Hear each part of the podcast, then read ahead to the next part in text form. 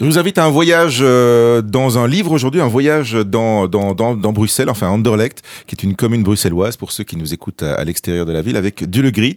Dulegrit est le pseudonyme de l'auteur qui nous amène Les Fenêtres Murmures. Ça vient de paraître aux presses de la Cité. Bonjour Dulegrit.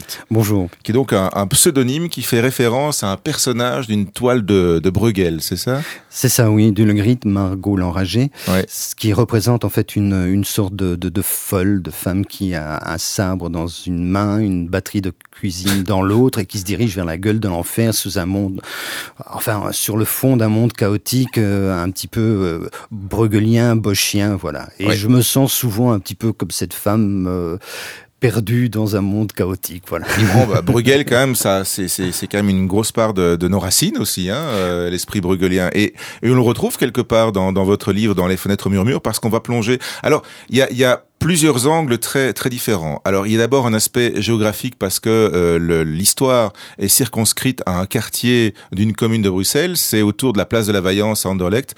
Euh, pour ceux qui s'intéressent au foot, c'est pas très très loin du stade euh, du RSCA. Donc euh, voilà, c'est le quartier de mon enfance. Donc ça m'a fait rire aussi de retrouver toutes ces rues que j'ai fréquentées euh, quand j'avais encore des, des Bermudas.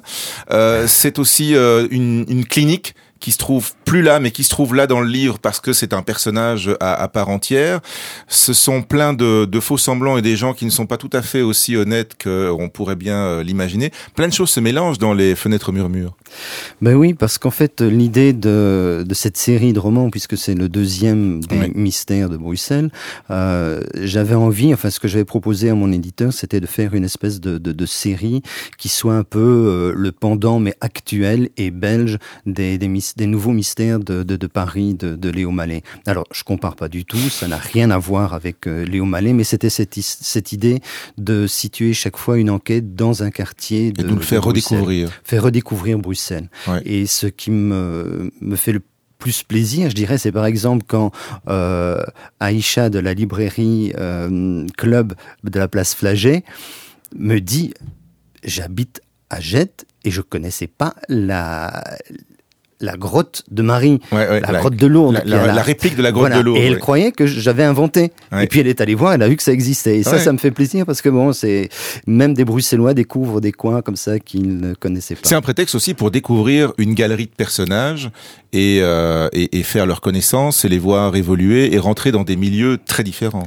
Tout à fait, puisqu'en plus les les deux personnages principaux, qui est un ancien flic de la de la criminelle, pardon, pas la mondaine, la criminelle. Une fliquette. Et une fliquette qui, elle, est en activité et vient lui demander de l'aider dans le, dans le premier. On, on, les retrouve, ils ont chacun leur histoire, ils ont chacun leur, euh, leur drame familiaux, leur drame personnel, qui, euh, qui leur se solidarité aussi. Leur solidarité, bien sûr, et qui se décline au fil des, des romans. Mmh. Et c'est des personnages un petit peu euh, décalés, comme je trouve que beaucoup de Bruxellois le sont. Euh, voilà. C'est une histoire qui n'a pas d'époque non plus, hein, les fenêtres murmure du Le Grid parce que vous vous la situez aujourd'hui, mais mais moi en, en lisant euh, le livre, je pouvais retrouver euh, le, le, les, les, quartiers de mon enfance aussi. On peut la faire voyager. L'époque n'est pas importante là. L'époque n'est pas importante. Non non, je l'ai située aujourd'hui simplement parce que bon bah voilà. aujourd'hui voilà. Voilà plutôt que de faire tout un quelque chose d'artificiel pour la replacer dans les années passées, mais euh, ce c'est l'esprit de Bruxelles que j'essaye de, de faire passer. C'est pour ça que ce qui m'amuse aussi, c'est que de temps en temps, j'ai des, des critiques de Bruxellois qui me disent Oh, mais plus personne ne parle bruxellois et vous mettez de temps en temps des, des remarques en bruxellois. D'abord, c'est pas vrai. Il y en a encore qui parlent le bruxellois. Faut un peu plus sortir et on les rencontre. Voilà. Faut peut-être sortir de certains quartiers aussi. Bon, on les rencontre. Et de l'autre côté, il y a les Français qui me disent ah c'est on aime bien parce que c'est exotique, c'est exotique, etc. Ouais. C'est bon, on va pas parler je, espagnol, mais enfin. Curieux de savoir comment les Français les prononcent les les les, les phrases oui. en bruxellois, mais oui, mais il y a toujours des notes de bas de page hein, pour pour ceux qui nous écoutent en, en Wallonie et pour qui le, le, parler local bruxellois est quelque chose de totalement hermétique. Euh, ne vous inquiétez pas, c'est traduit, donc euh, on, on, on on perd peut-être un peu euh, un peu de saveur, mais on sait on sait où on est. Oui oui Oui, il y a toujours la, la, traduction et les explications. En même temps, vous aimez tout de même justement, euh, que ce soit au niveau géographique, mais aussi au niveau historique, resituer euh, certaines choses. J'ai appris dans le livre, par exemple, euh, moi qui l'ai fréquenté pendant des années, la fameuse place de la Vaillance, qui est un peu le, le théâtre de l'histoire, qui est le théâtre de cette histoire, que c'était une, une, place avec un côté un peu médiéval, mais complètement factice, parce qu'elle est finalement beaucoup plus récente qu'elle ne paraît. Donc on apprend des choses. Hein. Oui, oui, effectivement. J'aime bien de temps en temps introduire aussi des éléments sur euh, bon, plus de détails comme ça, d'informations sur l'histoire de, des lieux, et notamment la place de la Vaillance, qui était encore il n'y a pas si longtemps une, une campagne, et puis qui s'est construite pour être en, une sorte de, de, concurrence, concurrente pardon, à la place, euh, à la Grand Place. La Grand Place, ouais, voilà. Vrai. Et puis, euh, ce, qui est, ce qui est très agréable, en revanche, euh, je dis en revanche par rapport à la complexité, c'est la découverte de lieux et de gens. Parce que par exemple, vous allez vous pour la place, place, de la, pour la rue de la Porcelaine, ouais. qui d'ailleurs qui s'appelle rue Porcelaine et pas de la Porcelaine, ça Ouais, c'est ouais, une déformation. Et euh, lisez le roman, vous saurez d'où vient Porcelaine, ça n'a rien à voir avec la porcelaine. C'est une toute petite rue, ne la manquez pas. hein. Ah oui, elle est, elle est, elle est superbe. Et il y a un esprit dans cette, euh, dans, dans cette rue. C'est, c'est incroyable. J'en, j'en parle, mais bon, je, je suis allé me balader dans la rue. J'étais en train de regarder les, les façades en me disant j'aurais besoin d'une maison avec deux sorties, mais la rue est trop petite. Et il y a, il y a un gars qui sort qui était un petit peu aviné et qui me dit euh, mais pourquoi tu t'intéresses à ma rue comme ça? Donc je lui Ouais. explique, mais je lui parle pas de ma recherche. Il me dit, ah bah tu vas voir, cette rue, elle est formidable. Viens un jour, sur le coup de 17 heures, on prendra l'apéro ensemble. et euh, je te ferai rencontrer des gens du coin. Et regarde, tu vois cette maison, par exemple. Viens. Et il m'emmène dans la rue derrière. Mhm. Et il me dit, tu vois, et ben ça, c'est le jardin qui donne dans cette maison. Ah bon? Donc, D'où? Il y avait deux sorties possibles. Ouais. J'ai pas eu à inventer ou à tricher avec la réalité, et c'est une rencontre comme ça.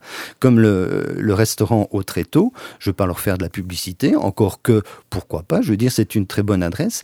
Et euh, le patron s'appelle effectivement Eric, euh, sa femme d'Espina, et ça.